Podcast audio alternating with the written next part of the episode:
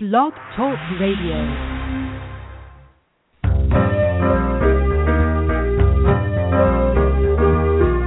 You're listening to Starseed Radio Academy, empowering Starseed to better serve the planet.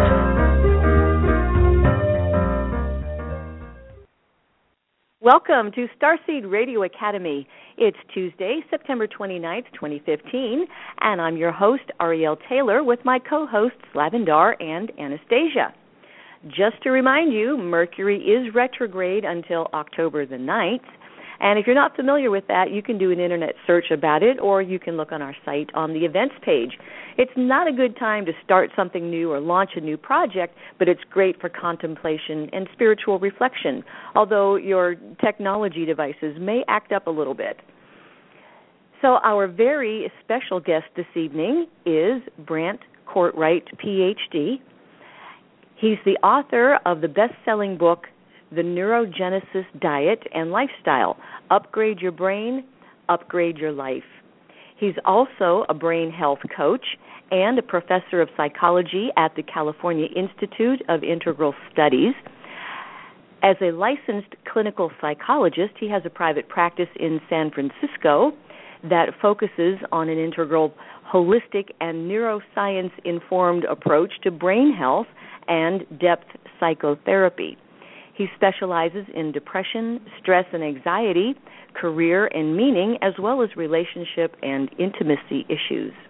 He has authored two previous books, Integral Psychology and Psychotherapy and Spirit, both published by SUNY Press. He speaks and gives workshops around the U.S., Europe, and Asia. You can visit his personal website, which is brantcortright.com, and that's B R A N T. Brant Cortright is C O R T R I G H T.com, or the website for the book, neurogenesisdiet.com. At the top of the show, it's the Starseed News with Anastasia, bringing topics of interest to starseeds that you won't hear in the mainstream. We'd like to thank Fiona and Vanya for hosting the switchboard this evening. And I uh, would also like to mention that because we will be leaving for Arkansas next week, um, our next broadcast won't be until um, October 27th, I believe. So we'll be off on assignment for three weeks. So give you some time to catch up on the archive shows. We have an online Starseed community at starseedhotline.ning.com. And thanks go to Tammy, as always, for her dedication to the forum. You can download our show podcasts on iTunes or right from our Blog Talk Radio episode page. Just look for the cloud with an arrow icon. If you'd like to support our show, we appreciate it. Just click follow on our page here at Blog Talk, and you'll get our weekly show notice.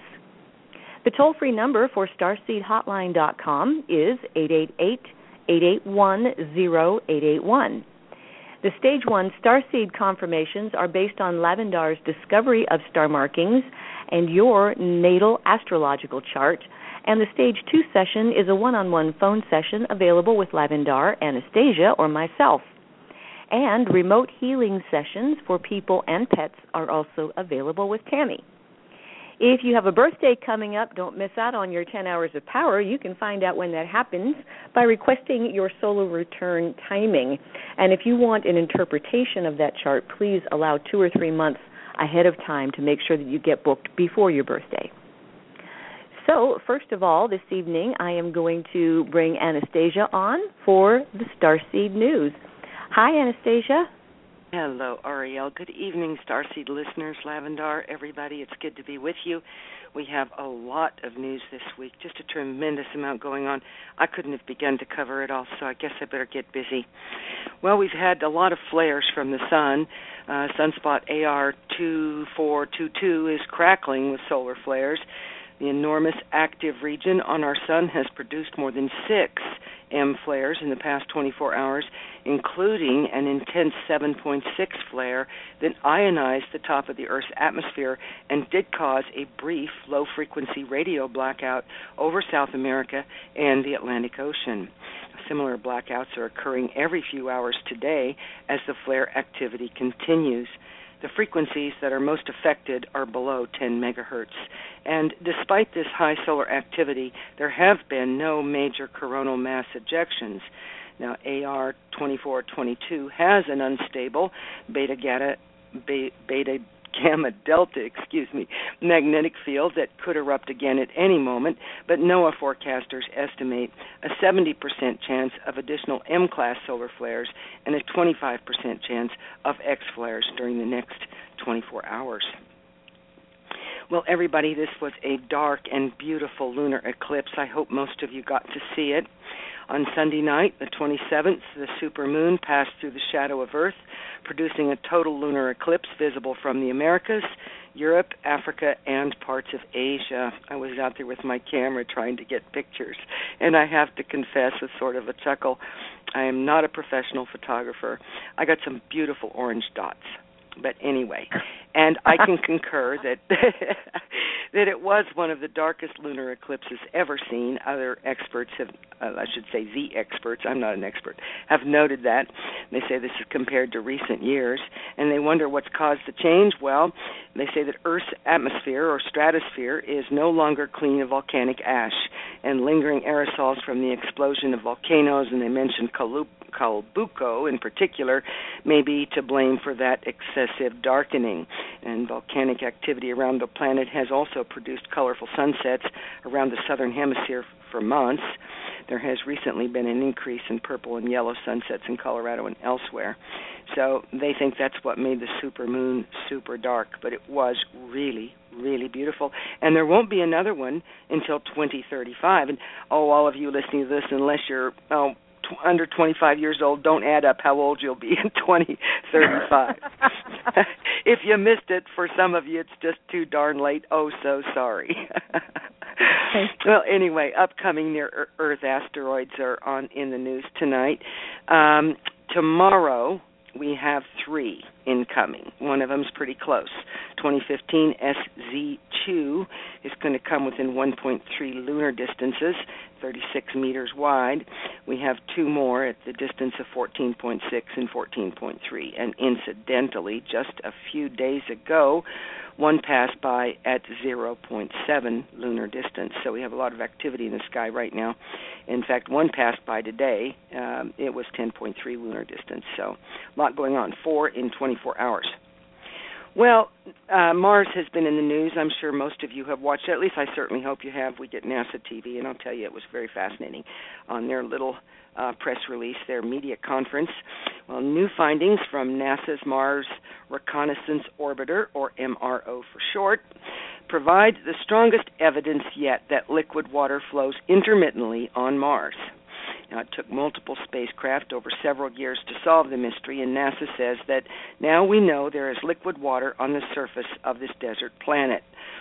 Mm, that seems like an oxymoron water and desert. But anyway, they have discovered it. Uh, they say that quote, it seems that the more we study Mars, the more we learn how life could be supported and where there are resources to support life in the future. They're really excited about this.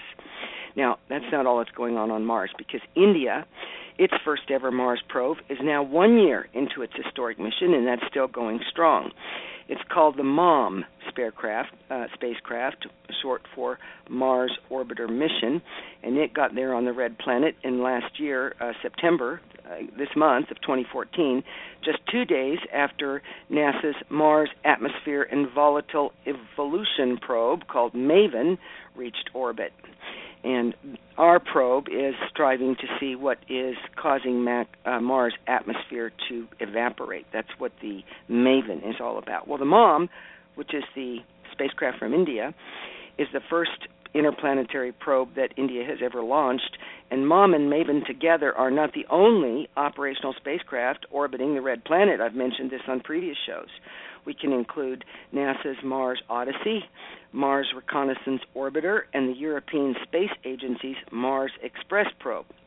And two NASA rovers are also currently uh, exploring the Martian surface. One's called Opportunity, that landed in, landed in 2004, and Curiosity, which survived that risky touchdown in August of 2012.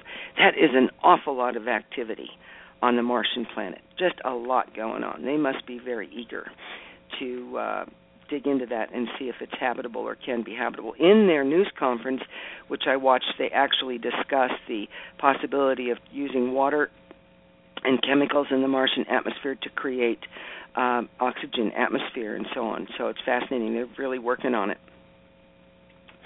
Well, here is a story uh, on the planet Earth front. Um, I feel like I should uh, share this with the Starseed listeners. It's somewhat sobering, but oh well. Um, this came from a Starseed uh, listener who uh, tipped us to this, and since then, it has been uh, uh, publica- published in other news sources as well. So it's opened wide. Um, it's about Los Angeles uh, basin and a nuclear secret that has been suddenly exposed.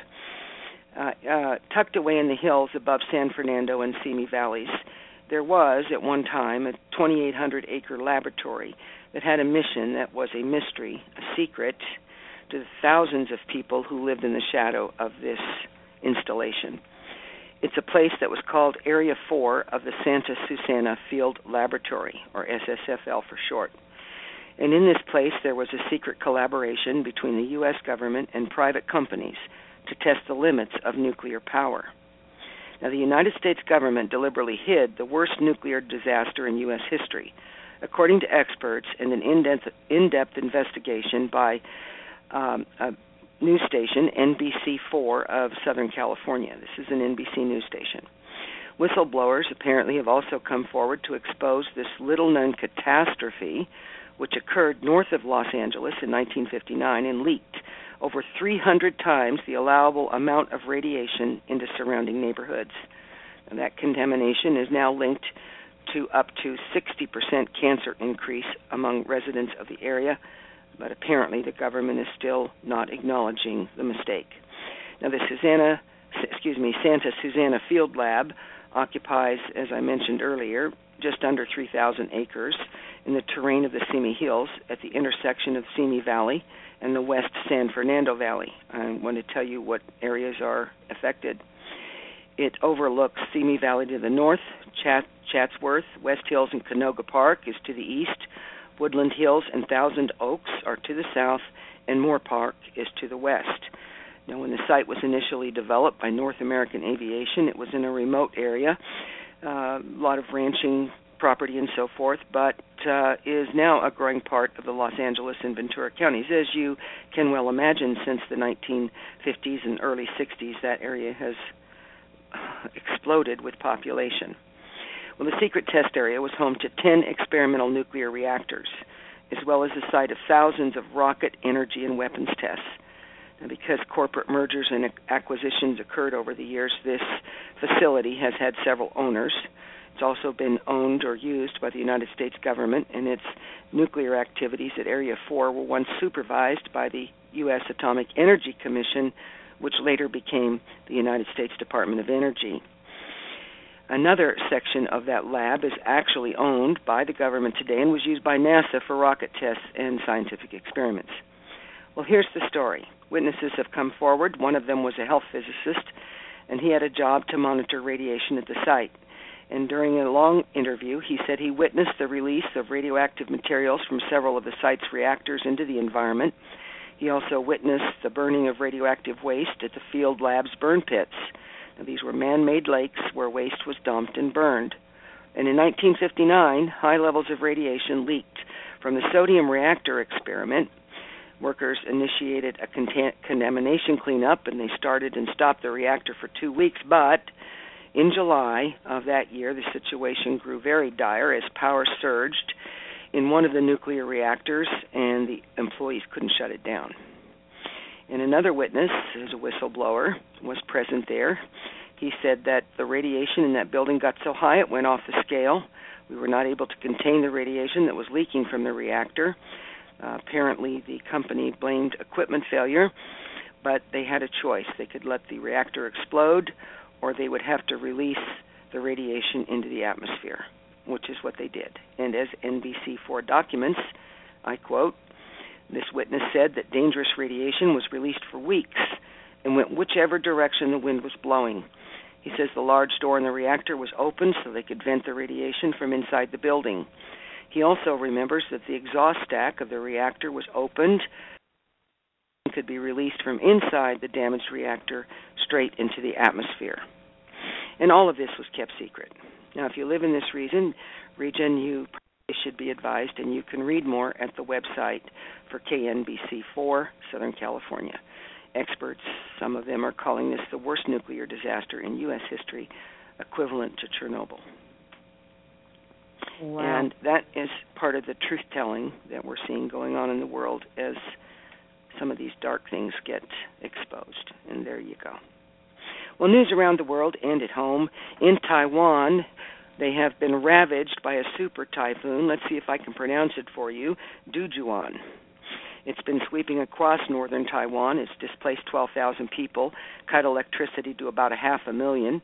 More than 300 have been injured. In Taiwan, fi- flying debris was thrown about like paper, people said, with gusts of wind so strong they knocked people off their feet, tore up trees, and smashed windows with multiple landslides. Been pretty tough for them down there. Super typhoon. And the Ubinas volcano in Peru has erupted again. On Monday, it sent clouds of ash two and a half miles into the air. A body of heat, incidentally, was also observed inside the crater and the, of the active volcano. Authorities have issued an ash alert for towns and communities surrounding the volcano. Lots of earthquakes going on. We had a major earthquake that was reported by the USGS on September 28th. That was yesterday, following a series of tremors in South America. Now, today's uh, seismic activity, or yesterday's, excuse me, so far produced a 5.4 magnitude earthquake. It was uh, 32 miles northwest of a town in Argentina. But during the past 11 days, the adjoining countries of Argentina and Chile have experienced tremors measuring between 5.4 and 6.6. And also on Monday in Honduras, uh, just north of Argentina by a few thousand miles, they experienced a 5.1 quake just 30 minutes before the, Argent, uh, the uh, Argentine quakes erupted, or hit, I guess I should say. And in California, up in my neck of the woods, 3.9 magnitude earthquake struck the Redwood Valley yesterday and was quickly followed by a 2.7 aftershock. The quake hit in the afternoon. Aftershock hit a half hour later, and of course, it's a remote uh, area, and there were no immediate reports of injuries or damage. Well, you know, we've talked about birds in the wrong places. Uh, it's happened again. Wrong place and wrong time. Uh, they found a yellow rumped warbler and a hooded oriole that were seen in Alaska for the very first time. Now, just three days after a mother and son, uh, bird spotters, uh, found a hooded oriole up in Juneau, two National Park Service people spotted a yellow throated warbler in Bartlett Cove, Alaska.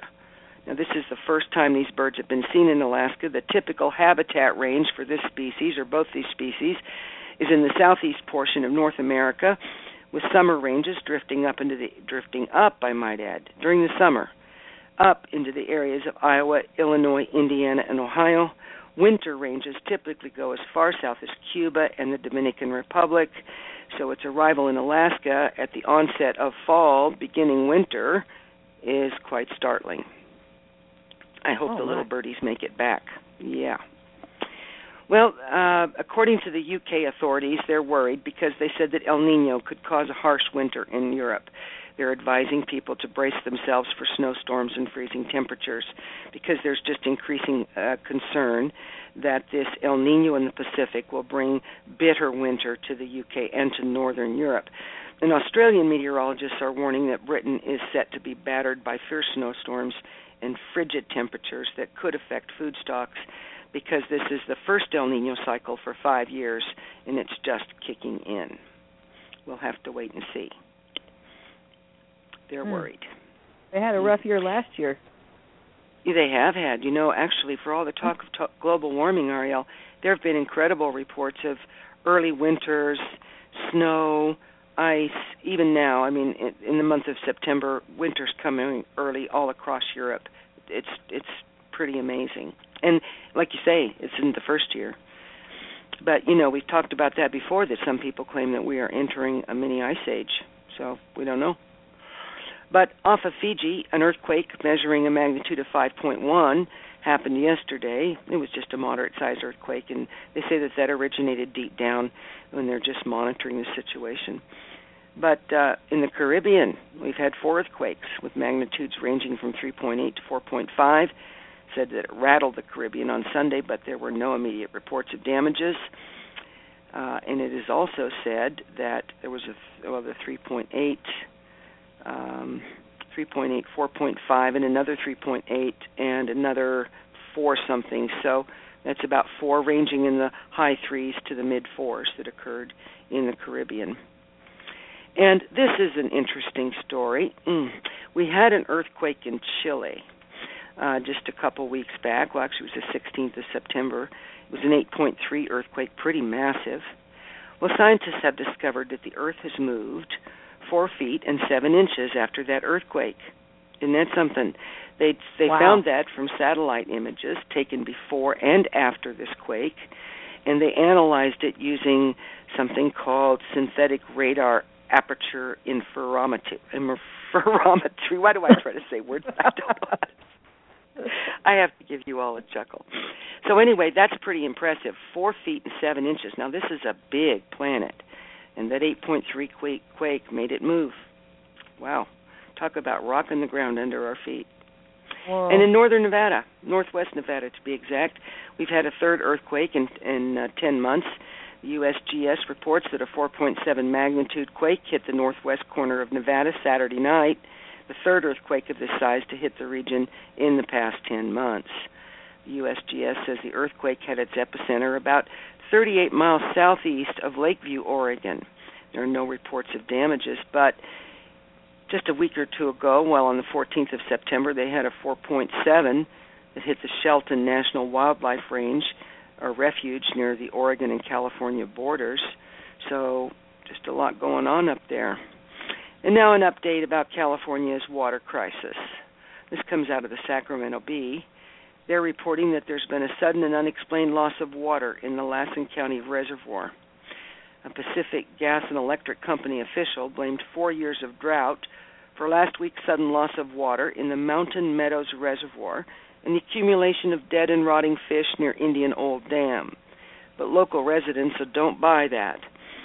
They say that the reservoir has been operating at below the minimum requirements since August, and what little rem- water uh, remained on September 13th is now gone, leaving largemouth bass and the other fish in their uh, goners.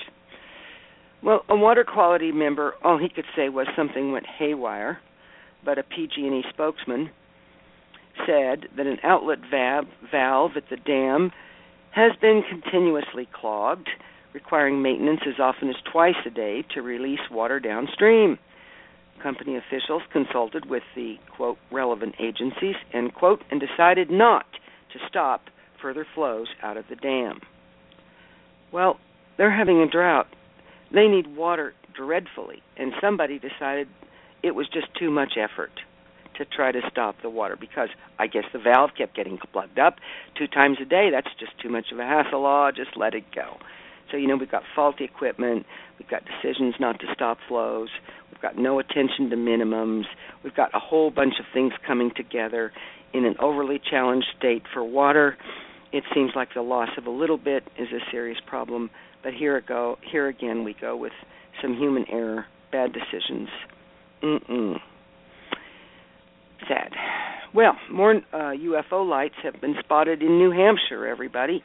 Pretty amazing you know, they say that during the last few years in New Hampshire, people have been seeing some pretty strange, unexplained things, including triangle shaped flying objects and orbs that appear to dance in the sky. I know a lot of listeners out there who have heard, uh, seen this, listening to this show, or will hear it later. I know a lot of you have seen these things triangles and orbs. And just three days ago, more dancing light orbs were seen and photographed over the Steeplegate Mall in Concord, New Hampshire. Any of you live up there? Did you hear anything about it? This is out of a New Hampshire newspaper. But uh, this man that took these photos posted his sighting on Facebook. He put up there a video. His name is Mike Pittaro, P I T T A R O, if you want to check Facebook for that. He posted a three minute video. There's some photos of it on the net. Pretty cool pictures. Now, they claimed he and his wife were standing together, said that they couldn't see these orbs with their naked eyes.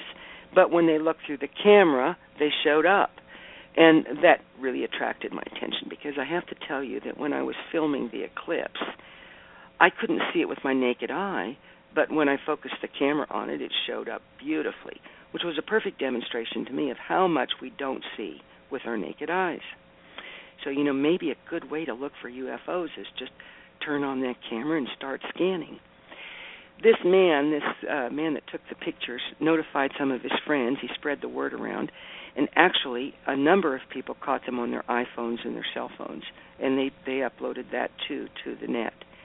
And uh, so those iPhones can really get some uh, very interesting pictures. They have a great capability of um, uh, picking up things. Uh, they had suggested for people that were filming the eclipse that they could also use their iPhones, and then they gave all of this uh, technical description of why iPhones are so good and why one can get such a good image with them. And apparently, they're good for filming eclipses and UFOs because this was uploaded to the internet from UFOs and cell phones, or from not from UFOs, but from cell phones.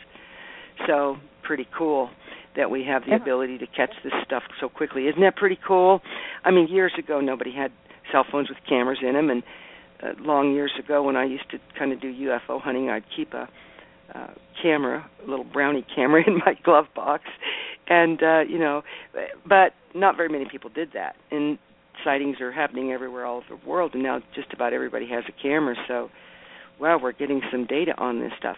Anyway, I kind of wandered off there a little bit, but it's a very interesting uh, sighting. Try to check that out. You can actually Google that uh, uh, sightings in Concord, New Hampshire, UFO lights spotted. Google that and see what you find, and take a look at those pictures. Very interesting. Well, all right, that's it for tonight's news, Ariel and we're going to have a very wonderful guest. This sounds like a incredibly good show. We all want to know how to increase our brain function. This is going to be. Absolutely, it, it's something that everybody needs to know. But thank you, excuse me, thank you so much, Anastasia, for the Starseed news. A lot happening this week. So with that, I'm going to bring Dr. Brent Cortright online here. Just a moment. Okay. Hello, Dr. Cortright. Hi. Welcome. Oh, I'm going to get Thank Lavendar you. here as well. Let me get your mic open. This uh, software is acting a little weird tonight. Okay. Hey, Lavendar, you're on.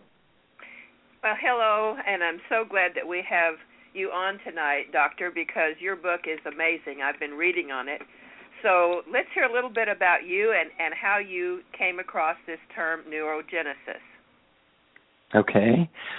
Well, I'm a psychology professor, and I've been interested in consciousness my whole life.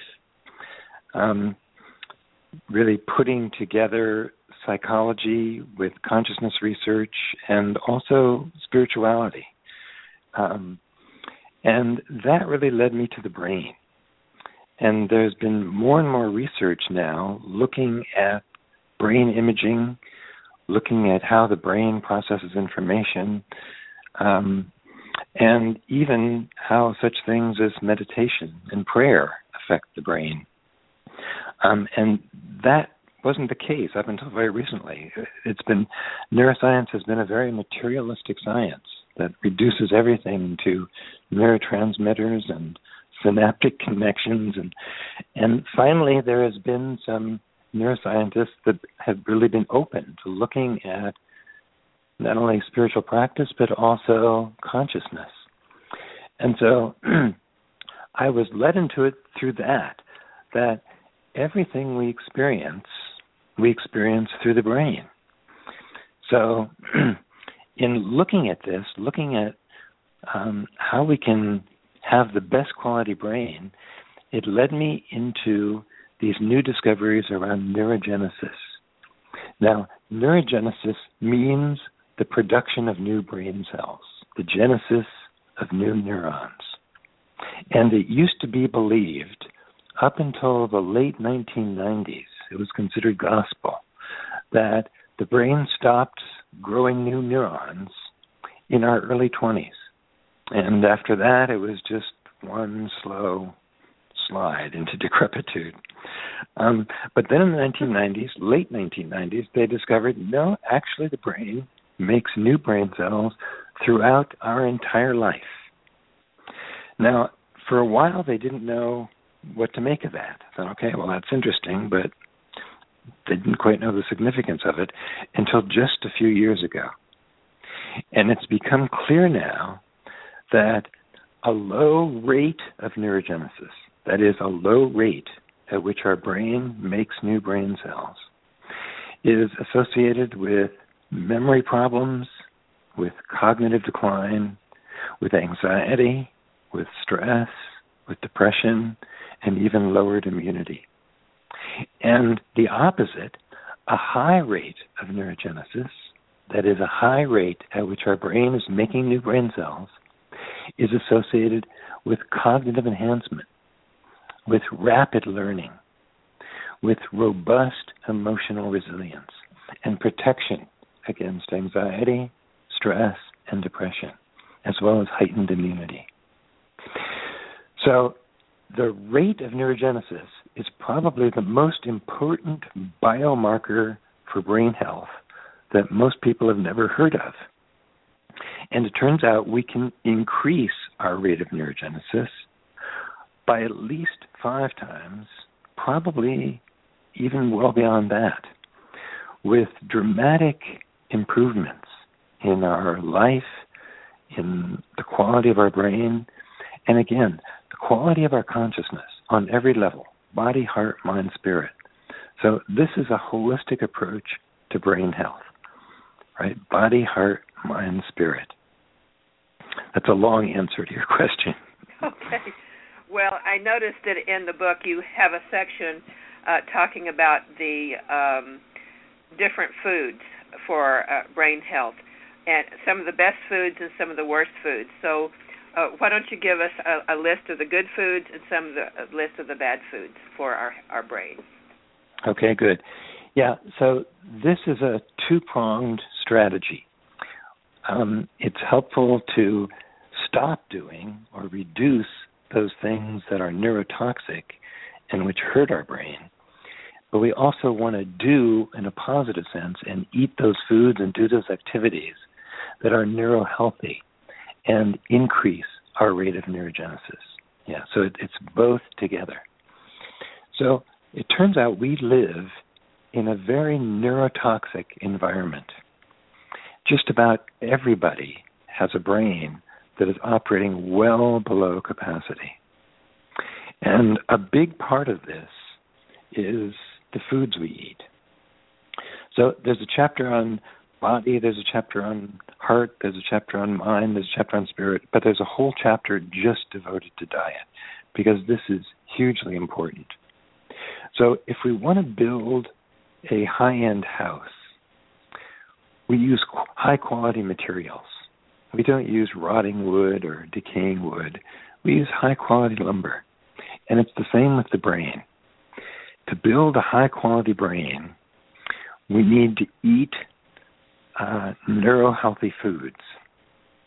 So the book goes into about 30 or 40 different nutrients that stimulate our rate of neurogenesis. And I'll talk about a few of those in a minute. But as a kind of just overview of the whole thing,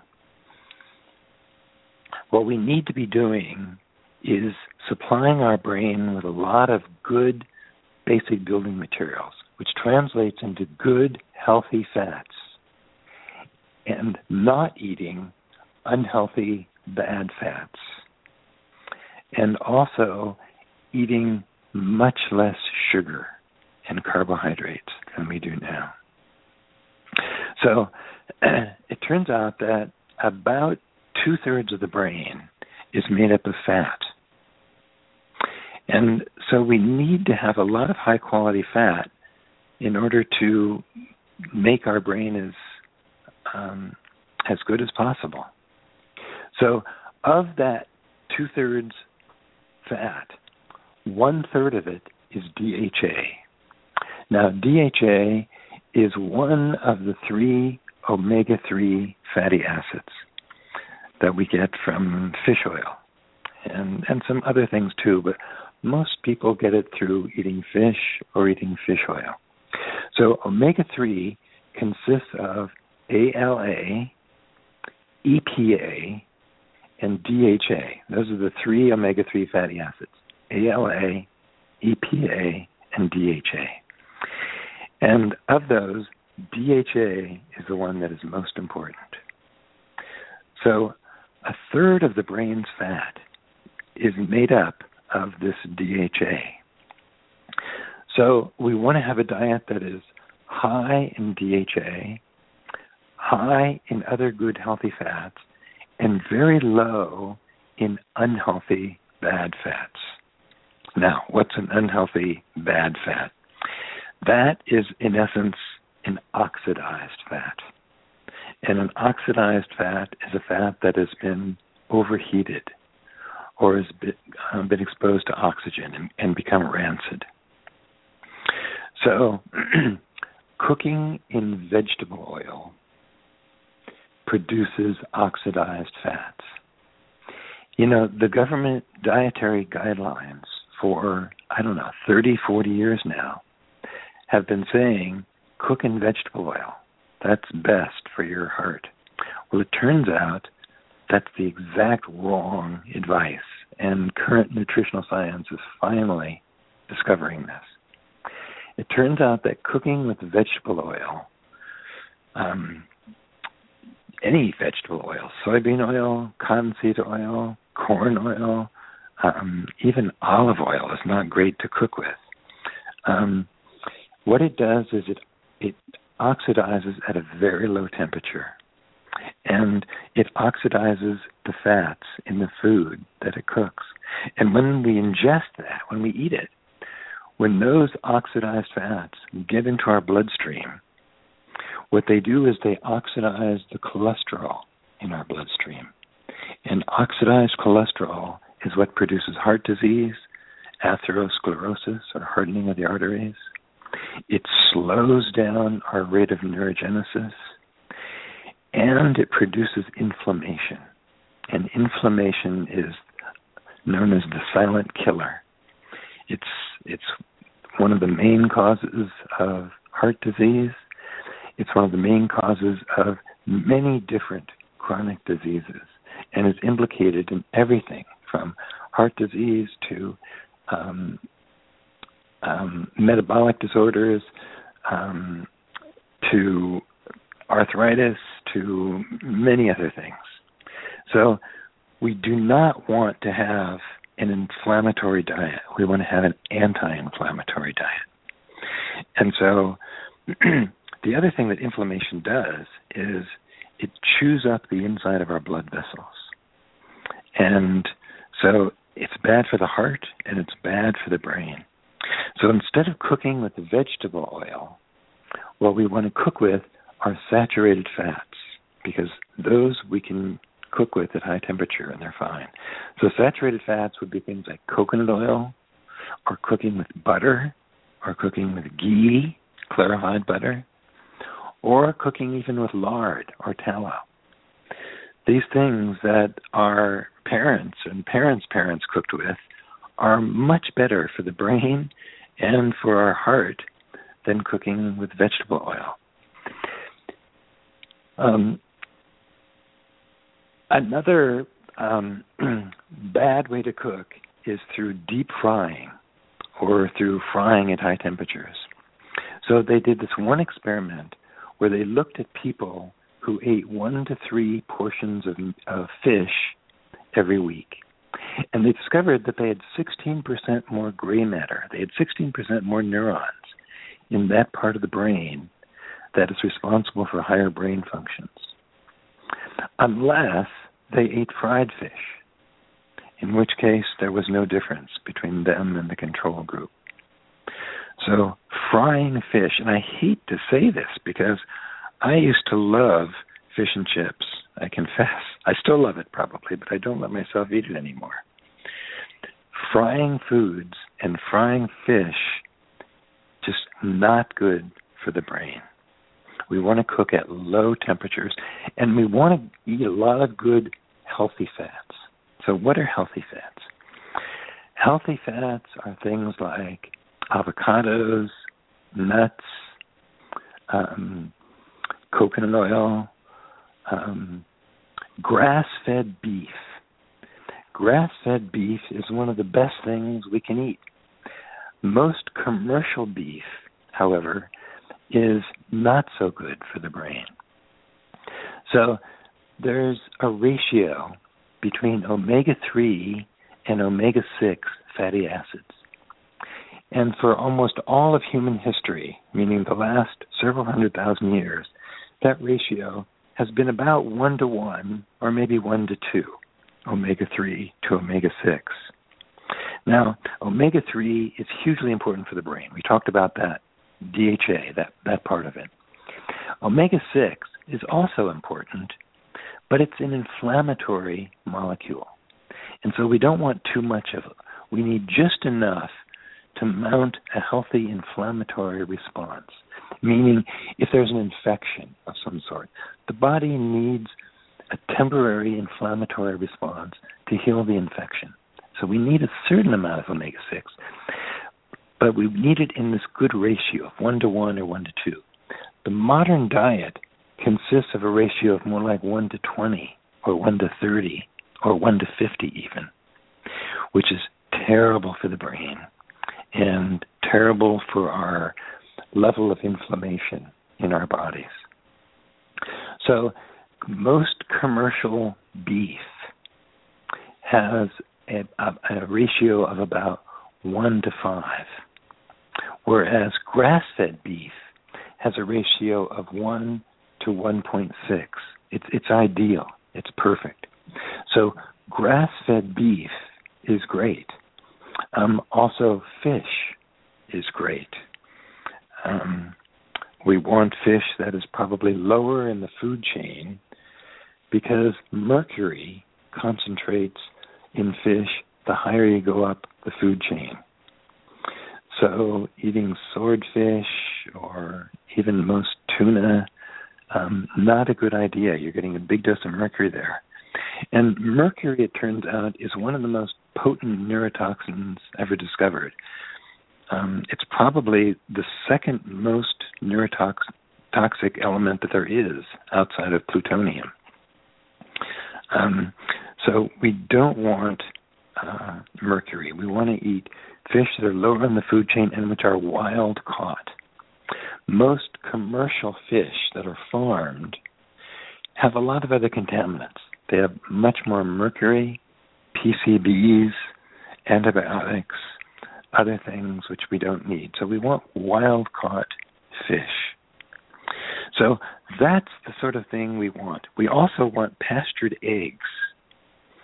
Um, those also have a good omega 3, omega 6 ratio, as opposed to most commercial eggs, where the ratio isn't so great. Um, pastured chicken, um, pastured dairy of all kinds. So, grass fed cows that produce good organic cheeses and whole milk yogurts. These are good fats for the brain. Um, so that's that's a quick overview, at least of the fat side of it.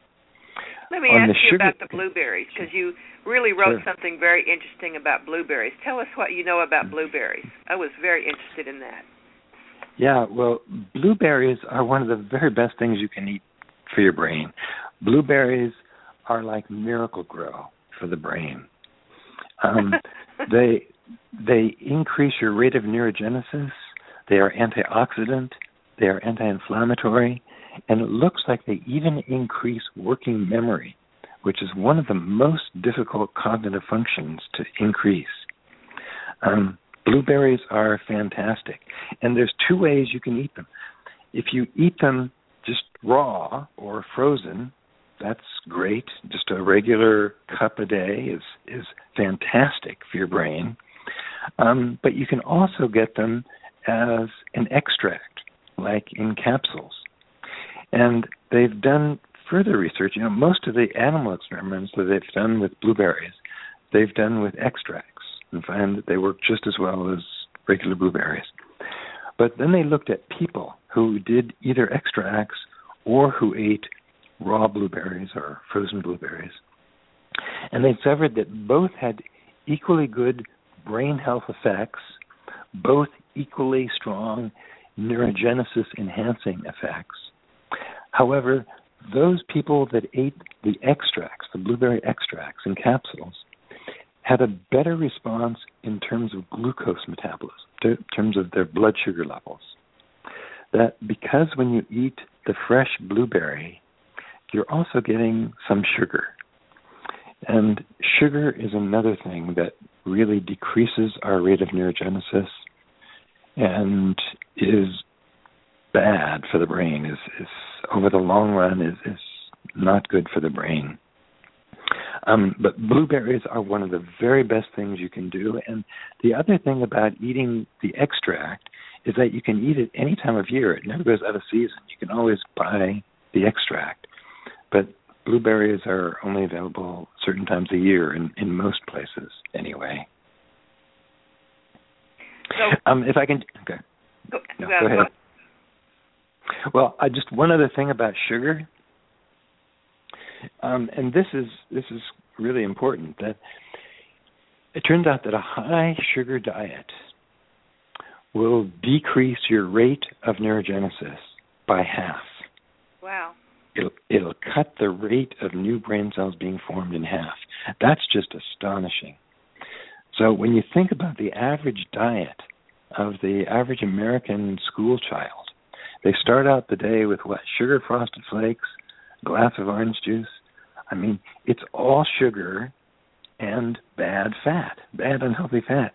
You can't grow a good brain that way.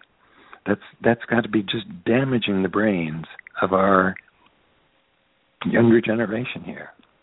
So the other thing with um, sugar and the high carbohydrate diet, again, the government guidelines have been saying most of our calories should be from carbohydrates, and very little should be from fat, and particularly a very small amount from saturated fat. And up until recently, they never distinguished between oxidized fat and non oxidized fat. And that's this revolution now in nutrition science that they are finally making this differentiation between oxidized fats, which are really bad for us on many levels and certainly bad for the brain, and oxidized fats, which are good for us, which are healthy, which we need lots of. And so we've been told since fat was the bad guy for so many years and still is in many quarters to make up for those calories by eating carbohydrates, sugar, and complex carbohydrates. But all carbohydrates eventually get converted into sugar. And over time, this produces insulin resistance. So, insulin resistance occurs when we have a lot of carbohydrate in our diet, and eventually the body just gets flooded with all this sugar. The bloodstream gets flooded with it, and the cells begin to make fewer insulin receptors. When the cells begin to make fewer insulin receptors, we get insulin resistance. And so we get higher levels of insulin in the bloodstream, we get higher levels of sugar or glucose in the bloodstream. And both of these are very damaging to cells throughout the entire body, to all systems of the body, but particularly damaging to the brain. So it's very interesting. You can look at a chart of somebody's blood sugar levels, and as they go higher, their rate of cognitive decline also goes higher. It's like you can track cognitive decline and the blood sugar level just about perfectly. And it's now estimated that about 80% of Americans have some degree of insulin resistance. That means most all of us. They're seeing this even in childhood now, which is astonishing. They never saw this before. The average American now eats 17 teaspoons of sugar a day. Wow. Wow, yeah. It's amazing. That's a lot of sugar. Plus high carbohydrate, which gets converted to sugar, our body gets overwhelmed. We were never um, we never evolved to eat this much sugar. We evolved over hundreds of thousands of years to eat mostly fats, some protein, and a little bit of carbohydrate that was available, like a few berries at the end of summer to put on some fat to keep us through the winter.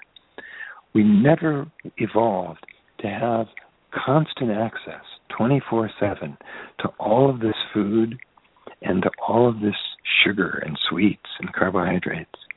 And it's producing this epidemic of obesity and heart disease. And many people are seeing this tied into the Alzheimer's epidemic as well. Um, Alzheimer's is now being seen by many people as type 3 diabetes that involves a malfunction or disordering of glucose metabolism. So this all begins to tie together that the way we're eating is making us stupider. It, it's decreasing our rate of neurogenesis. And um, again, we all stumbled into this innocently. It was, it was like nobody's to blame here. We never knew this until just the last few years. This stuff is starting to come out. Um, so, eating a brain healthy diet means low carbohydrate, high good healthy fats, and a moderate amount of protein. And along with other things that are mentioned in the books, uh, again, 30 or 40 increase our rate of neurogenesis. Blueberries is one of the all stars. And omega 3 fatty acids are another one of these all stars. Our rate of neurogenesis seems to go up by about 40% when we start supplementing with omega 3 fatty acids. And, you know, most people will probably need to supplement with a capsule of some form. Some people can do it through just eating a lot of fish, but most people will need to do a capsule. And most people can do like three, four, five grams a day. Um, that the brain really just soaks this stuff up. And if you do it through a capsule, what you want is a brand that has a high amount of DHA in it and which is molecularly distilled. Again, we want it to be molecularly distilled because that will take out the mercury. There won't be any mercury contamination to it. Otherwise, if it's not molecularly molecularly distilled, we're likely to get a good dose of mercury, which again is very neurotoxic. How how will we know if it's been that way? How will we know? Um, it'll say so on the label. So check the label. If it doesn't say molecularly distilled, it's not. Okay. If it is molecularly distilled, it will say so on the label. And then also look at the DHA content. Some omega 3 supplements have very small amounts of DHA. What you want is one that has a high amount of DHA. And, you know, some people are vegetarians and won't want to do fish oil. And it's been said, well, they just need to do flax oil or they need to do chia seed oil, chia seed oil. Well, it turns out that's not right. it turns out that flax oil and chia seed oil what those are are a form of omega three called ALA, right? That's that's this one form. And the body will convert ALA into DHA, but it does so extremely inefficiently. Something like five or seven percent in healthy eighteen year olds is converted to DHA. And that rate goes down as we get over 30. It falls off very rapidly. So, in studies that they've done, trying to look at, well, how do we increase brain levels of DHA and blood levels of DHA, they found that supplementing with flax oil or chia seed oil were not successful. They didn't raise the body's um, level of DHA. However, there's a new vegetarian form out which is derived from algae. And this algae form contains a lot of EPA, right? We talked about these three kinds of omega 3 ALA, EPA, and DHA. So the algae form of supplementation has a high amount of EPA, and EPA converts pretty readily by the body into DHA. So they looked at people who did this kind of a supplement derived from algae, and they found that yes, through that you can actually increase DHA levels. If you're vegan or if you're vegetarian and don't want to do fish oil, you can do an algae form of omega 3 to increase your DHA levels in your brain. You know, there was this one other interesting experiment. They fed monkeys, two groups of monkeys. One, they fed a low omega 3 diet, and the other one, they fed a high omega 3 diet. And then they looked at their brains afterwards. And the group of monkeys that had been on the low omega 3 diet had very simple, undifferentiated brains. But the monkeys on the high omega 3 diet had very complex, richly differentiated brains, almost like human beings. You know, when it comes to the brain, complexity is good. We want to see complexity. And DHA and omega 3s are hugely important in the brain's growth and complexification. So we want a good amount of that in our diet. You know, I noticed from your list here that you have something called pepperine found in pepper. I, I I'd never heard of that before. How, how do you get that product, and what kind of pepper? Yeah, it's it's piperine, and it's actually an extract of black pepper. Okay. And and that also is um, is a stimulant for neurogenesis, and it's extremely cheap. It's very cheap, and it does a number of things. One is it it stimulates the rate of neurogenesis, makes it go faster, higher. It also increases our absorption of turmeric. You'll notice that another one of those um, nutrients is turmeric. It's yeah. the spice that's in curry spice. It makes it yellow. And the most active ingredient is called curcumin. So turmeric is another one of these all stars for the brain. It um, it reduces inflammation. It is antioxidant. Um, it is being used in arthritis treatment. It's being used for joint pain. It also is hugely helpful for increasing our rate of neurogenesis. However, it turns out that we absorb very little of what we ingest of turmeric.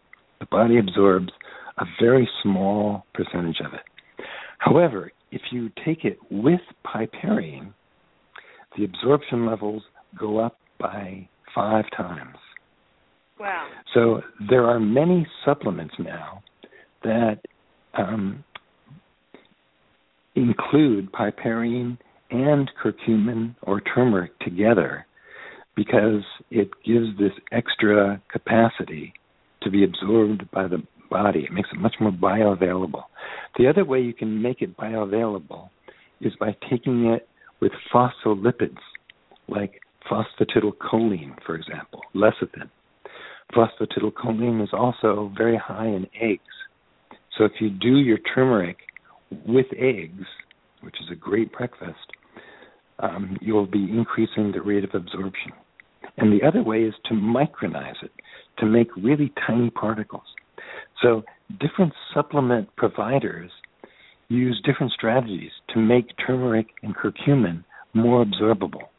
Either they micronize it, they put it together with phospholipids, or they put it together with piperine. But you can also get it yourself for cheaper than all of that and then just add piperine in yourself for much cheaper, or phospholipids, say with an egg. So, do you have certain uh, products that you like to talk about? I'm sure you've investigated a lot of brain food um, capsules that are out there at the health food store. Are, are there some that you really uh, want to share with, with our audience? Um, well, I know that there are two very good forms of omega 3s. Um, Nordic Naturals makes a good kind of a high DHA form that is molecularly distilled. And also the Life Extension Foundation. Say that, say that again. Nordic what? Nordic? Nordic Naturals. Nordic By Naturals, way, okay. And what's the yeah. other one? Is Life Extension Foundation. Life Extension Foundation, okay. Yeah. And they also have a good, I think they call it super omega 3. Um, they have a very good high DHA level, and it's also molecularly distilled. Um, I don't have any economic ties to any supplement providers, by the way, just full disclosure here. Um, but I know that those are two good ones. I know there's also a New Zealand company whose name I forget right now that also has a high quality, high DHA, molecularly distilled uh, omega 3. There's probably others out there, but those are three that I'm aware of anyway. What do you know about ginkgo biloba? Oh, ginkgo biloba, yes. Uh, yeah. That also is a good brain stimulant. Um, it increases the blood supply to our brain, and it also appears to increase our rate of neurogenesis as well. Hmm. I've been taking that off and on for some time, and and then recently I got onto something called grapeseed extract. What do you know about it? That also is good. It's also an anti-inflammatory, an antioxidant, and it also um, increases our rate of neurogenesis. Um, Can you talk a little bit about sleep? Because I get a lot of clients that are having trouble sleeping, and uh, I think that a lot of sleep deprivation is happening because of cell phone towers and technology and and stress, of course. But I'd like to hear your take on that. Yeah, you're raising a, a really important issue in terms of brain health. Sleep is one of the best things we can do for our brain. Um, I think most of us have underestimated the importance of sleep for most of our lives. Um, and in the last few years, it's become clear that sleep has a huge impact on our health, on our cognitive function, as well as on our rate of neurogenesis. So when we don't get enough sleep, a number of things happen in the brain and in the body. For one thing, when we don't get enough sleep, and by not enough sleep, what I mean is most people need seven or eight hours a night. Some people can get by on six, but almost nobody can get by on less than six. I mean, you get by, but you're not really thriving. Um, you can. There are measurable cognitive deficits after a single night of not getting enough sleep. Um, it turns out also that our immunity goes way down when we don't sleep. The immune system um, becomes much less efficient. We make less melatonin, and melatonin is one of the important drivers of immunity. And not getting enough sleep and even being on like a night shift is now considered a carcinogen. It's it's a health risk to not get enough sleep. Well, in the brain, other things also happen during sleep. So when we when we're sleeping, we are processing the information during the day. So it gets transferred into long-term memory. And also the brain begins to clean itself when we sleep. So this was a mystery up until about one year ago. This is a very recent discovery. They never used to know how the brain cleaned itself, how it, how the it removed the toxins that were formed from just its daily functioning. Right? The body has the lymph system, the lymphatic system, which goes and cleans out the toxins that accumulate during the day. But that doesn't cross the blood brain barrier. And so they always wondered, well, what happens in the brain? How does the brain clean itself? You know, it's like an aquarium. You, you need to have a filter. You need to have some way of cleaning out the junk that accumulates, the toxins that accumulate. Well, last year they discovered a new system which they called the glymphatic system after the glial cells that do a lot of the house cleaning tasks in the brain. The glial cells prune unused or underused connections and neurons. Um, they have many functions, of which housekeeping is one. Well, it turns out when we sleep, our neurons actually shrink. They shrink by about a third or up to a half, some even more than that. And cerebrospinal fluid flows throughout the brain. And the glial cells go and clean the brain. So it's like the brain gets this shower or this bath when we're sleeping. And much of this happens in the last few hours of sleep. So you've probably had that experience of only getting maybe three or four hours of sleep, and you wake up, you you take a shower, and you get into the day, and you still feel like you know you still haven't had a shower. It's like there's this kind of yucky feeling in your body. Your skin is clean, but that yucky feeling is from your brain. The brain toxins have not been cleaned out. So what this glymphatic system does when we're asleep, it bathes the brain and it particularly the glial cells particularly focus on getting rid of this amyloid beta. Now amyloid beta plaque is what accumulates in Alzheimer's disease. And so when we don't get enough sleep, we are starting to accumulate more amyloid beta.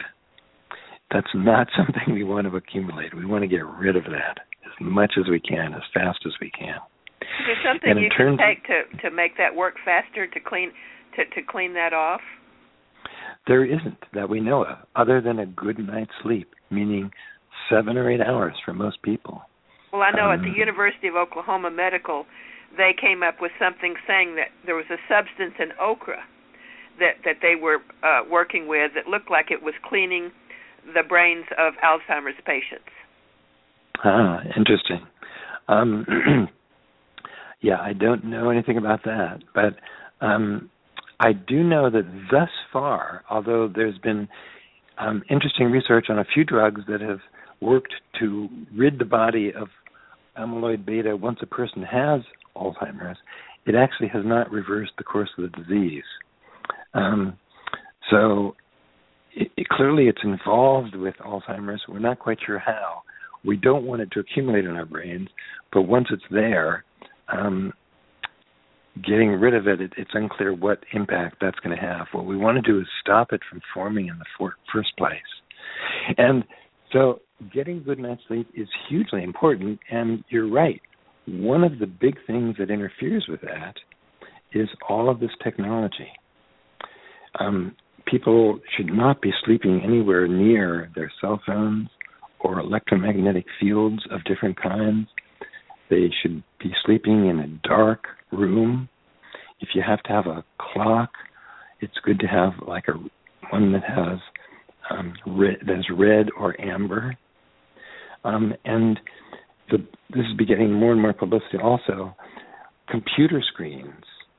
Um, doing those late at night exposes our eyes and our brain to the blue um, part of the spectrum.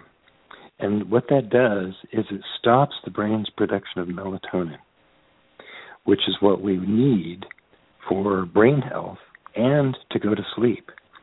So it's suggested that people not use the computer or their iPad an hour or two before sleep, or that they get that amber protection on their computer, or some people even doing like amber lights or amber sunglasses. That when you expose yourself to the blue range of the spectrum, that it wakes you up and it becomes harder to fall asleep then. And that that's one of the things that's also interfering with our sleep. I notice you talk about melatonin being produced in the colon. I, I did uh, that was kind of startling to me. I, I I didn't know that that happened. Yeah, it's produced in the brain. Um, but it comes from the colon. The, that you the, said, the you colon, said in your book that, that yeah. uh, melatonin are um, uh, somehow serotonin melatonin balance comes from proper use of the colon. Yes, the colon produces more neurotransmitters than the brain, it turns out. You know, we have this whole other brain, our enteric nervous system in our gut. Our gut is filled with neurons, and our gut produces a great deal of neurotransmitters, including serotonin. Yeah, it's one of the it's the major place where the body produces serotonin, and Yeah. um, that then has an effect on the vagus nerve and goes back up to the brain. Yes. Tell us what you feel about prayer and meditation with the brain. Now, this is a very interesting area of research. So, as I mentioned before, many researchers were not interested in looking at spiritual practice or spirituality in any form. And so, when they finally did, they were really surprised at what they found when they looked at different neuroimaging instruments when people were meditating or praying because they didn't expect to see much right? Because from the outside, it looks like nothing's happening. The person's just sitting there. But of course, if you meditate or you pray, you know that actually a great deal is happening, that it's a very dynamic state. And it turns out that the brain imaging studies validate that. That yes, when we are meditating, a great deal is happening in the body and the brain. So it turns out that the part of the brain where neurogenesis occurs is called the hippocampus. And the hippocampus is this crescent moon shaped structure. There's actually one on each side of our brain. We actually have two hippocampi, although usually it's referred to in singular. So the hippocampus again, it's this crescent moon shaped structure that one part of it is very involved in somatic memory and somatic learning, where our body is in space. It's connected to the body. And this same end of the hippocampus is involved in processing new memories. So th- this is hugely important. So it doesn't store memories, but it processes memories, which means it allows new memories to form. So in Alzheimer's, the brain, the hippocampus part of the brain, is massively attacked. And that's why in Alzheimer's, the person can't form new memories very well. And when memory goes, everything else goes. Memory is like the linchpin for the self. So, so many of our higher brain functions in the prefrontal cortex and the neocortex arise from the brain's capacity to make new memories. So, working memory, executive function, most of most functions of the self, the sense of being a self is deeply, intimately, profoundly related to memory. And when memory begins to glow, go, it's like it pulls the rug out from the sense of self. And we see this in Alzheimer's patients, where their very sense of self just begins to slip away. It's really quite tragic. So, the the hippocampus, it's involved in um, the body it's involved in cognition and memory. And the other end of it, the other end of the hippocampus, is involved in emotion regulation, particularly the regulation of anxiety and depression.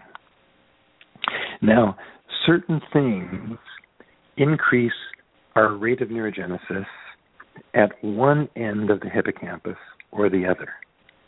And this is why we need the kind of holistic approach that the book talks about, right? This book is it's a holistic approach, body, heart, mind, spirit, because all of these work together synergistically.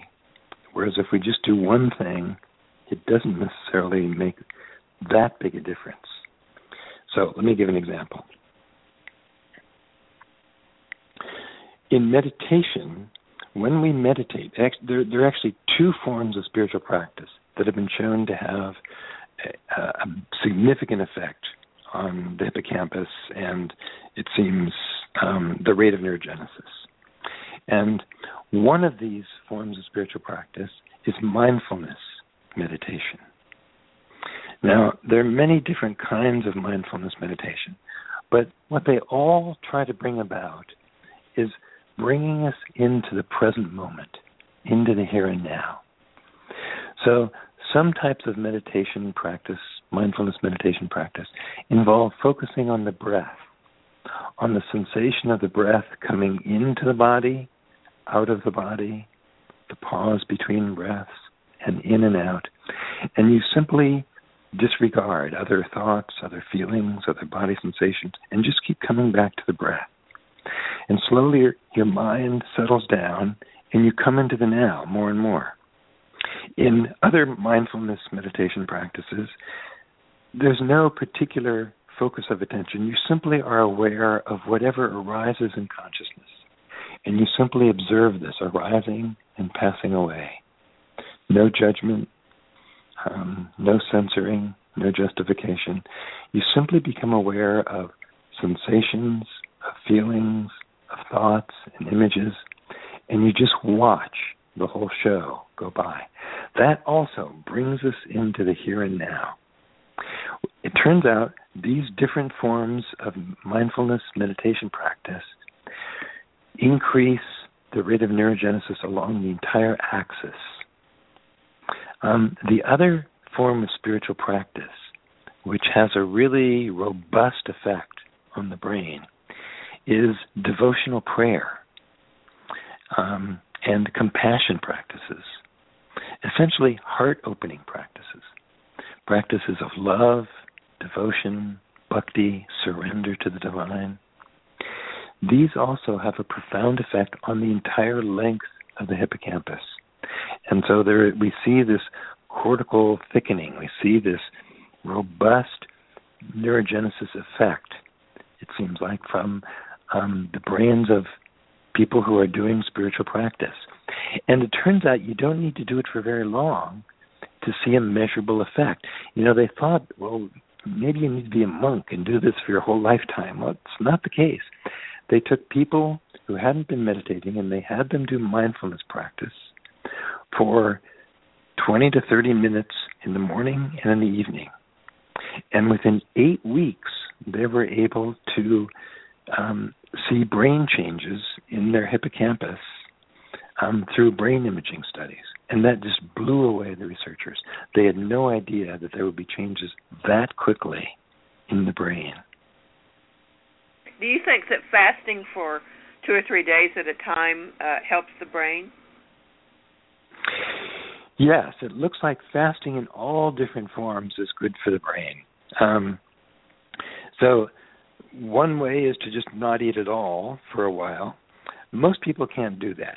Um, a way that most people can do, however, and which is um, very helpful, is to make sure there's at least 12 or even better, 14 or 15 hours between dinner and breakfast. So, this is very interesting research that's also come out that how often we eat has a big impact on brain health, on glucose metabolism, in fact, on many different functions of the body. When we fast, the body begins to repair itself.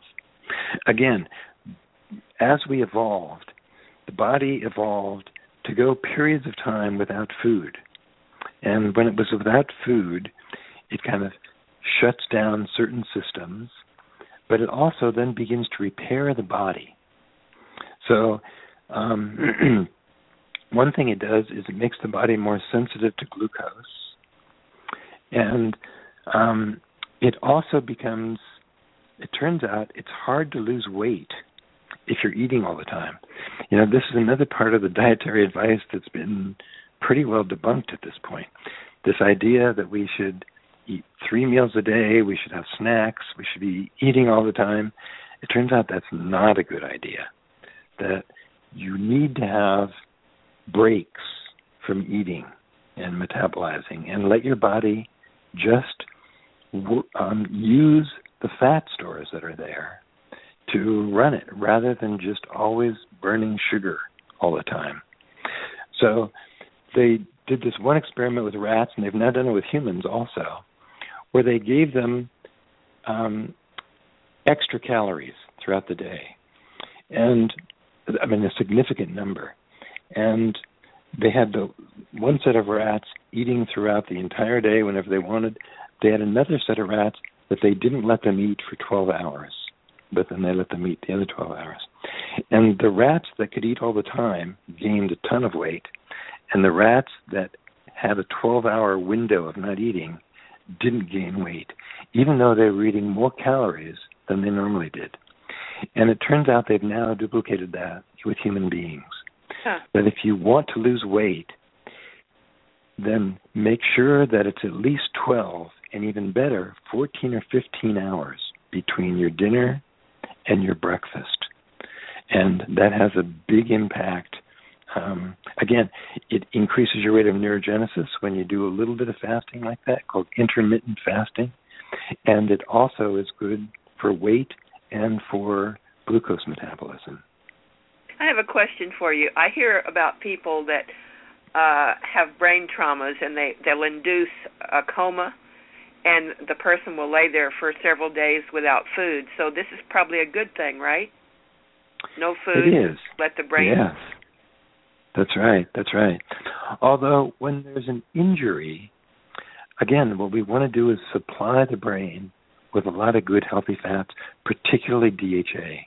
And so, although I've only read anecdotal reports of this, I've heard about people with brain injuries doing large amounts of DHA, like 20 grams a day for a few weeks, and recovering very quickly from very severe brain injuries.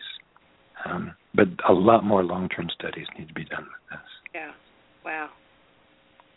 Well, I'll tell you, this book is just full of information, and I'm really wanting our Starseed audience to uh, to pick it up and to read it because it just may save your life, and it may save your it save your your your brain.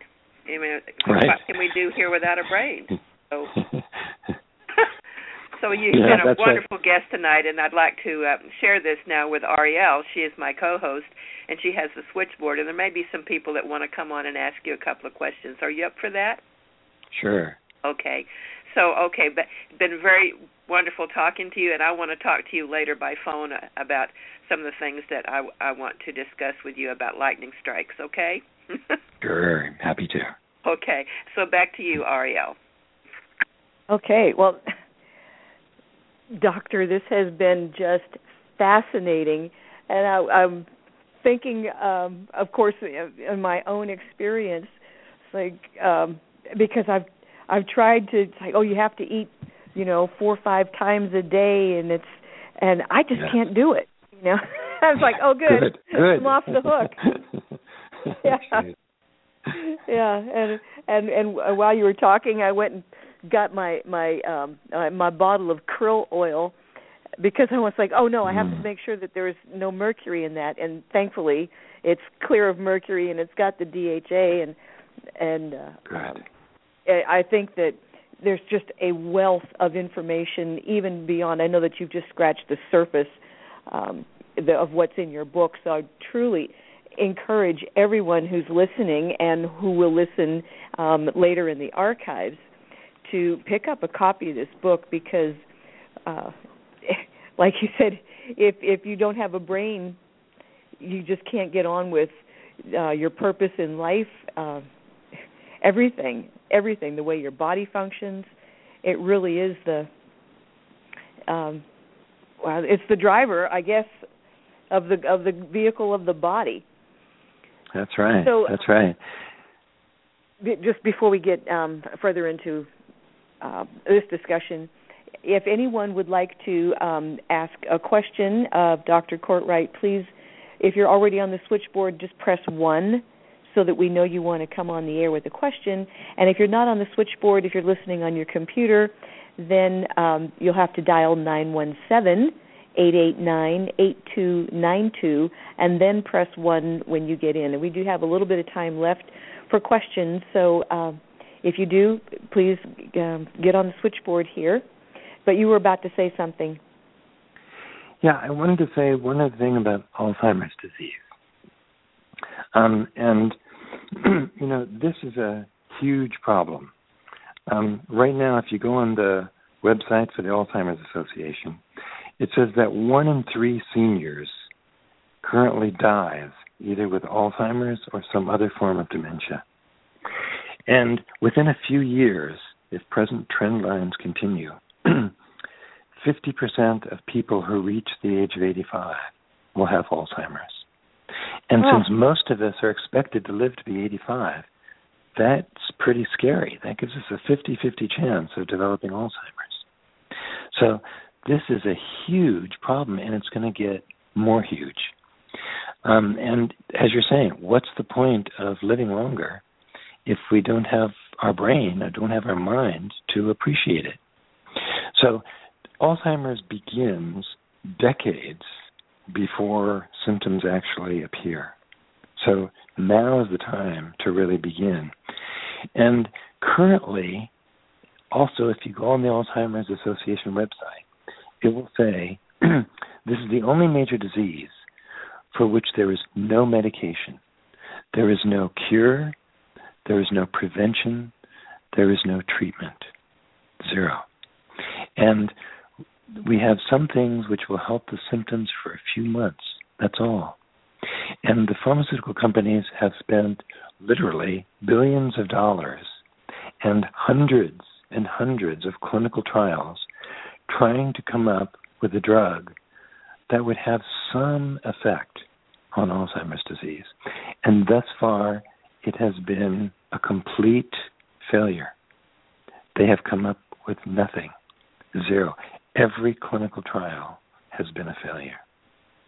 Now, it's interesting because holistic research doesn't happen too much because most of the research is done by pharmaceutical companies or by academic researchers who are looking to discover the next new drug that they can make a fortune on.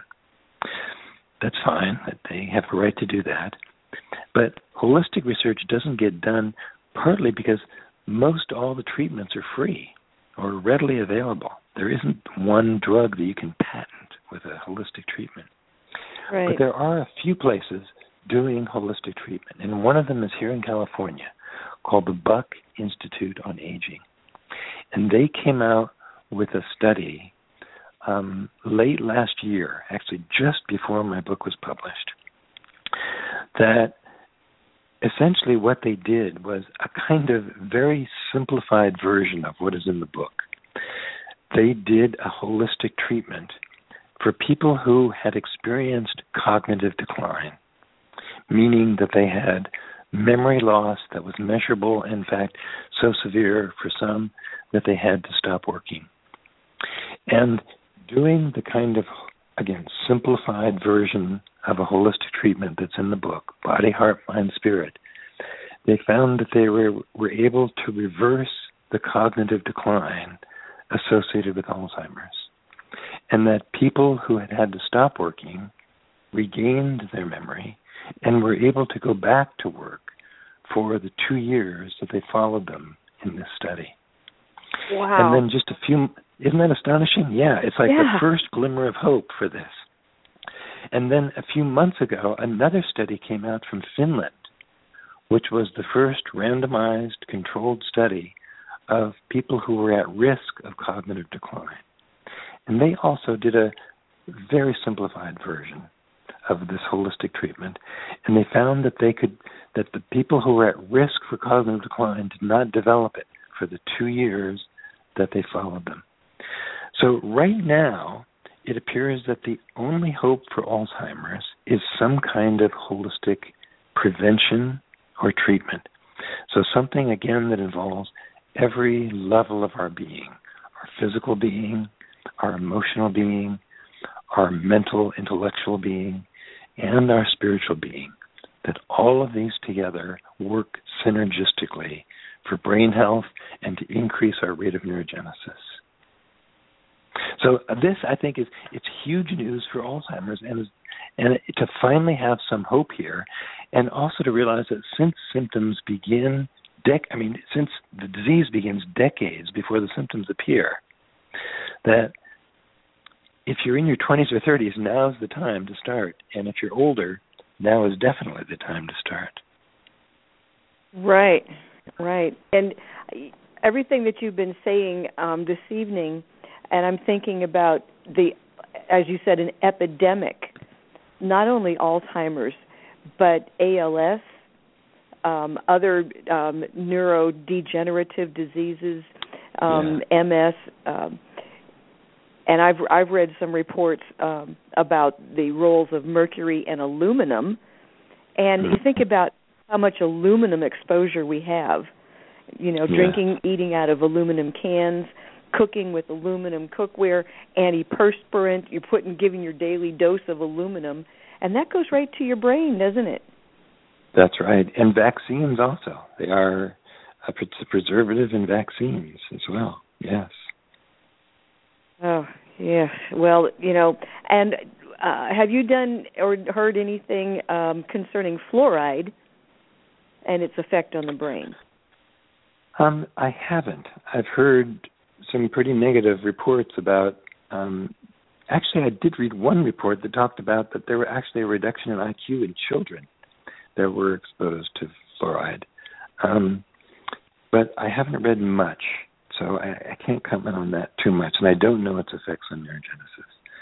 But um, well, it can't be again, good. There, there, that's right. There is so much that is neurotoxic in our environment that we just are now discovering. Yes. Yeah. Well, um, ibuprofen isn't that a huge neurotoxin? Um, I don't know. You know, it's an anti-inflammatory, so that way it's good. But to do it regularly, it also um, it decreases prostaglandins in your stomach, and so it can lead to stomach ulcers. Um, there's problems with it using it frequently. Um, you want to use other kind of anti-inflammatories than ibuprofen. It's something to be used just in like extreme cases, I think, of um, mm. pain or headache. I, I think, I mean, everybody knows someone whose whose parent has Alzheimer's or some some kind of dementia. Yeah.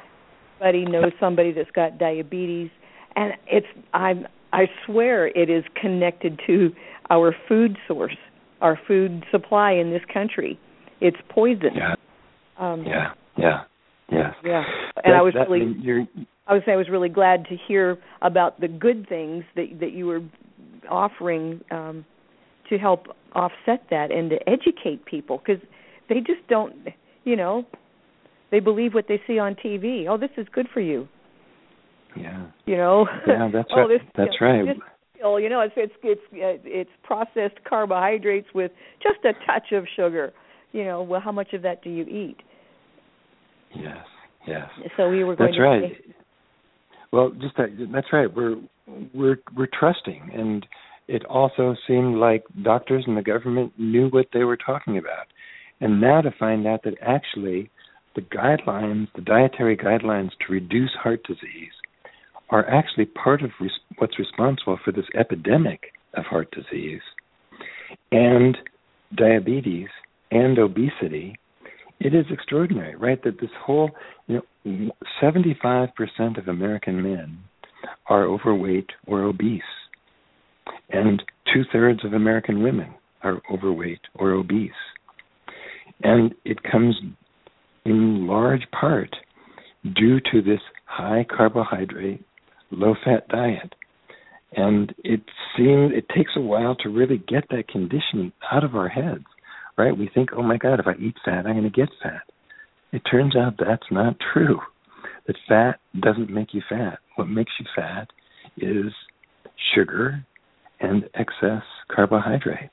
And excess it doesn't take much to have an excess of carbohydrate and to begin to become insulin resistant and then begin storing all this as fat. And this has produced not only the obesity epidemic, but a heart disease epidemic. And it's clearly involved in this wave of Alzheimer's that's going to become a tsunami. Um, it's going to get more and more huge. Um, that seems right. really clear. Yeah, because the the, and, the food has changed. Um, I mean, people whose grandparents maybe are now in their 80s or 90s, they didn't start off with this terrible food that we have now. When you think about kids, that that's all they've ever had was this terrible food. What if it starts coming on sooner? That's right. That that's You a know? good point. And and you know, there's been in terms of children, there's in, in terms of childhood depression, there are eight times the rate of childhood depression now that there was in the 1950s. It's up by eight times. And with childhood anxiety disorders, those are up five to eight times. And that's not just because of better screening. Those are using the same standardized tests that were done in the 1950s. Plus, we have all these new things autism, ADHD, ADD, that hardly existed back then. Um, why is this? Why is there this huge? I mean, this is like eight times, five to eight times increase is massive. I'm I'm quite convinced that to a large degree this is because the brains that are being built are not that good because they are being built with faulty materials. And so there's a failure of emotion regulation because the brain itself is not um, it doesn't have these healthy building blocks of a lot of good healthy fats and low carbohydrate. Oh yeah, I mean, I'm I'm already getting outraged because I, I I mean I think I've got I've got nieces and nephews and and I know that they are one with their cell phone. They eat food out of a microwave. Um, Yeah. You know, I mean they're just they're they're eating they're living in, in on poison. And yeah. Yeah. you know, and this is the hope for the future. And they're by the time they're 20 or 30 years old, they're going to be fighting for their health and not working to, you know, clean up the planet. So Yeah. Yeah. Yeah, and we're seeing this in college kids that they are less emotionally resilient than they were even 10 or 20 years ago.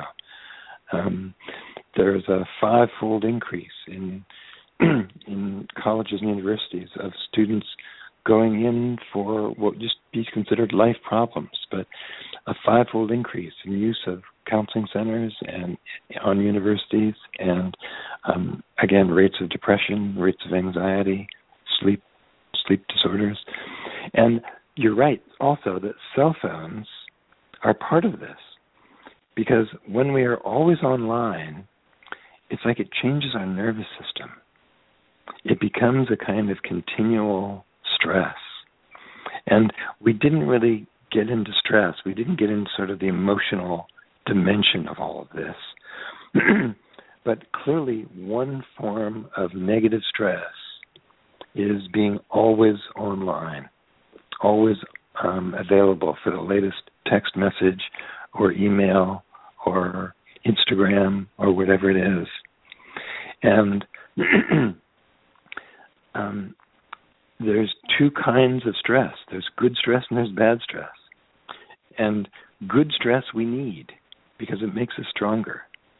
So, good stress is short term stress or moderate stress. Like when we exercise, we stress our muscle, but then we stop and rest. The muscle it um, breaks down, but then when we rest, it builds back up and it builds back up stronger. So it's the same with stress. Short term stress or moderate stress is good for us. It, it brings forth new capacities in the self. It's like we all need to be challenged. And when we're challenged, we reach inside and we develop, we grow. So a certain amount of stress is good. But that's not the stress that most people experience in their lives. These days, what most people experience is chronic stress, which is bad stress. And in chronic stress, the, there is no break from it, it's continuous. So the stress hormones, the glucocorticoids, are always circulating. What that does is it makes it harder to sleep, and we've gone into some of the ways in which not enough sleep is really damaging for the body and for the rate of neurogenesis. And it also affects the body. So immunity goes way down. It's like when we're chronically stressed, we don't ever have a chance to have the body go back to a homeostatic balance, to kind of reset itself. Mm-hmm. And so chronic being online, being on the internet, being on your cell phone, texting, always being in touch with people, it's it's too much. Again, the brain wasn't designed for this. The body wasn't designed for this kind of stress. Um, it's the chronic stress that we have to um, interrupt. We've got to get a break from it. And so that means also having periods of time that are offline, where we just unplug and take a walk in nature or just talk with our friends without a cell phone that we're looking at. Um, there needs to be a break in which we can reset. And I find it interesting that, like the children of some of the big um, Silicon Valley people, like Steve Jobs and Eric Schmidt of Google, they often have rules where they don't let their kids do use their iPads during the week, and they have cell phone free zones during the day. And I think that is really smart. And most of most people are just caught up into this cell phone internet kind of it's like a trance. Right. And it, it, it takes some effort to really just sort of turn it off and wake up out of that trance. It's almost and it's an addiction. It is an addiction. That's right. You get addicted to that little dopamine squirt when you get a little thing saying you've gotten a text message. And it can be hard when you first go offline, when you turn it all off. Initially, there's a kind of emptiness, a kind of withdrawal. But then as you stay with that, you begin to look at the trees and you begin to look at other people and you go, oh my God, there's a whole world out here. Mm-hmm. But there is a kind of withdrawal that can be hard and painful initially until you begin to trust it that, okay, that's just letting go of my toxic addictions and it's going to be replaced with something better. Absolutely. And when when it comes to that chronic stress, uh, I was kind of getting the feeling as you were talking that when your body is doing things to help you mitigate or deal with this stress, almost like a like a, a painkiller. After a while, um, it's not enough anymore, and you're losing ground uh-huh. because like constantly this much um, um, whatever counterbalance that the body puts out but the stress is continual and pretty soon that's not enough. And so there's a decline where you're, you're starting to down spiral isn't it? That's right. That's right. Yeah. Yeah. The just chronic stress it begins to just erode so many body systems. It, it, it degrades your body's capacity to cope and then you begin to give out. And so immunity goes way down so you begin to develop chronic diseases more colds. It's linked to heart disease. It's linked to alzheimer's. It's linked to just so many things. In fact some people in fact the national institute of health is now saying 80% of all doctor visits are either stress related or mind body related. Wow. Stress is now con- yeah, stress is now considered the number one killer in America, except it never appears on any death certificate. It's just that it's implicated in so many of the chronic diseases, cancer, autoimmune diseases, heart disease, you name it. Um, mm. Stress is a culprit. Yeah. Gosh, you know, I, I think of this from a from a, a, a perspective off the planet. excuse me, because Americans, from the view of, I mean, you you do a lot of traveling in in in other countries in Europe, and uh-huh. they don't have, I don't think, the the stress levels.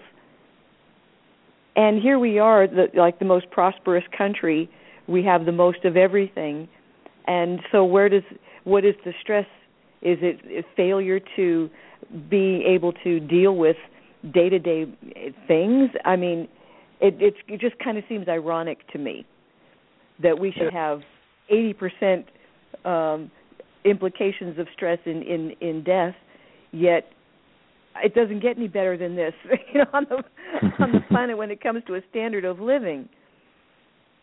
So that's right. There is so much riches. Yeah, yeah, no, that's absolutely right. It's very ironic that with all of this material and technological wealth, our health is abysmal. And our brain health is going downhill faster than it needs to. Mm-hmm. Again, we all stumbled into this innocently. We didn't know. And a lot of this information is brand new, it's just coming out. How do we now educate ourselves so that we can begin to live a neuro healthy lifestyle rather than this kind of neurotoxic lifestyle that we've just kind of grown up in, in which the culture just promotes. Again, without knowing it. Although I, I guess in some quarters it is known, and they're wanting to make a lot of money, and they continue even knowing that there's poor health consequences. But for the most part, most people, I think, simply don't know. And right. the very right. best thing is education and learning about, oh my God, I do have choices here. I don't have to just go along in this cultural trance. I can kind of wake up and make choices and develop in a healthy way rather than continuing along the lines of these toxic addictions. Right. Well, we have have a caller now um, that's just come out of the screen room. So, and we just have we just have time for this one. So I am going to bring Lynn online here in just a second. Hi, Lynn. You are on the air with Dr. Cortright. Hi, Dr. Cortright. I, I, I found this so interesting relative to stress, and um, just was with some people that are in the medical field last evening talking about the Rosetta study that was done in the 1950s. Are you familiar with that study on I'm heart not. disease? No. Well, it, it's it's one of the truly. Um, it, it would be interesting when you talk about education. The Rosetta study was done in Rosetta, Pennsylvania, and the people from Rosetta, Italy, had come and they created a community in Rosetta, Pennsylvania with a yes. Catholic I've church heard of this. on one. Uh-huh. Okay, yeah, okay. Well, that's Yes, the yes. Rosetta study, and it completely debunks the years and years and years of the government study saying that heart disease was cholesterol and all of these things. These people ate ate with lard, as you were just saying. they drank wine two meals a day. They were obese by standards, and yet they died of nothing but natural causes. Um, uh, Malcolm Gladwell has done an introduction to them in his book The Outliers. He tells the story of Rosetta, and um, the the the study was done by Dr. Bruhn and Dr. Stewart Wolf with the um, Health Sciences Center in Bangor, Pennsylvania, and Rosetta, Pennsylvania, and literally, it it was all it's all of this disease was stress related, which was what Dr. Wolf talked about in the in the 50s, in 1950s. He said, once we get out of community, and we lose that trust of that community and stress takes over, heart disease will go up in this community just like every other community if they don't have that that trust and that uh, bonding of individuals and lifestyle. Yes, yes, that makes perfect sense. That that's so right. That it's one of the again ironies of American culture that there is all this wealth, all this um, this plenitude of, of so much, and there is a poverty of relationship. People feel more isolated than ever. Um, teenagers are complaining about feeling um, isolated, and yet they're always connected with. They're always texting. They're always like the the quality of relationship has gone down with technology. There's a way that it has um, actually come in between people, so that just having conversations with people, it the quality of conversation gets eroded when you're always looking at your cell phone. So that that's absolutely right, and, and it's quite clear in primate studies as well that good bonds in a particular monkey troop um, work to help soothe stress, and with people also. We need a lot of good, loving, supportive relationships in our lives, and when we don't have that, it's terrible. In fact, people who are isolated, people who um, are lonely, have much greater risk for heart disease, for high blood pressure, um, for anxiety, for depression, much more so even than if they smoked. Um, because the lack of relationship is in itself a kind of stress. That's absolutely right. Yes. Well, I'm fascinated by your work and really look forward to uh, you getting this on an audio book. And and so appreciate what you're the venture that you're taking because it, it, it is so needed and clearly all of these diseases that are that are based around the Krebs cycle and and you know whether it's Alzheimer's or Parkinson's we are destroying our most valuable organ and that's the brain. Yes, exactly right. Yes. And yes. no one's paying any attention to it. mhm. Mhm. That's right. These are all lifestyle diseases. These aren't intrinsic yes. being human. They're lifestyle diseases. Well, well, that was so much, Lynn. That you just just well, last you. night you were talking with people about that study, and and um, so that's that's a real piece of synchronicity there. But thank you so much for calling in. Good to hear from you. Thank you. Okay. Bye bye then. Bye. Wow. Wow, that is just uh I hadn't heard about that before. But yes, um we only have a few minutes here, so I just want to take a moment to um tell everybody again that you can get a copy of the neurogenesis diet and lifestyle um either um on your website or I, I suppose it's on any place where you would order books as well as the um, the book website. So your website is Brant B R A N T Cortright C O R T R I G H T dot com, and the book website is Gen- uh, neurogenesisdiet dot com. And I so encourage everyone to pick up a copy of this book and especially share it, you know, with your um, with your relatives that you care about. And uh, Dr. Cortright, I thank you so much for spending your your time and your wealth of knowledge with our audience.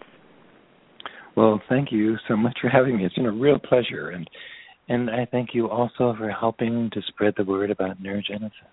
Well, it's something that is um, unfortunately it's new. You know, wish wish we'd known mm-hmm. about this for for decades, but at least we know about it now. And there is something right. that we can do if we just um just wake up and take charge. You know, it's it's a yeah. preventable um problem. That's with, right. With, That's with, right. With so, um, congratulations to you for stepping up and putting this book together, doing the research, and and bringing this in a holistic approach, which I think is so important. And um, just before we we sign off here, I'm going to bring Lavendar back on just to um, to say good night. Lavendar, are you there? I just just enjoy this this conversation so much, and I'm so glad our friend Lynn called in because that's that's a really important story. I'd heard about that story before and I'd forgotten about it. But uh, I hope that you come back and, and be our guest again. We we have so much more to talk about with this book. Uh, we didn't even get into the sex life, so we got to do that next time. Great, great. Sounds good. Okay. Absolutely. Well, thank you so much for joining us. And My uh, would pleasure. like you're welcome. Um, I would like to thank everyone for listening. And as I said at the beginning of the show, we will um, be back um, October 27th, if memory serves, and um, because we'll be in Arkansas for the next three Tuesdays. Um, yes, October 27th. Good girl. Okay, so uh, thanks again, Dr. Cortright, and to all of our listeners. Take care of yourselves and get a copy of this book. You need it. Okay. So, till next time. Good night, everyone.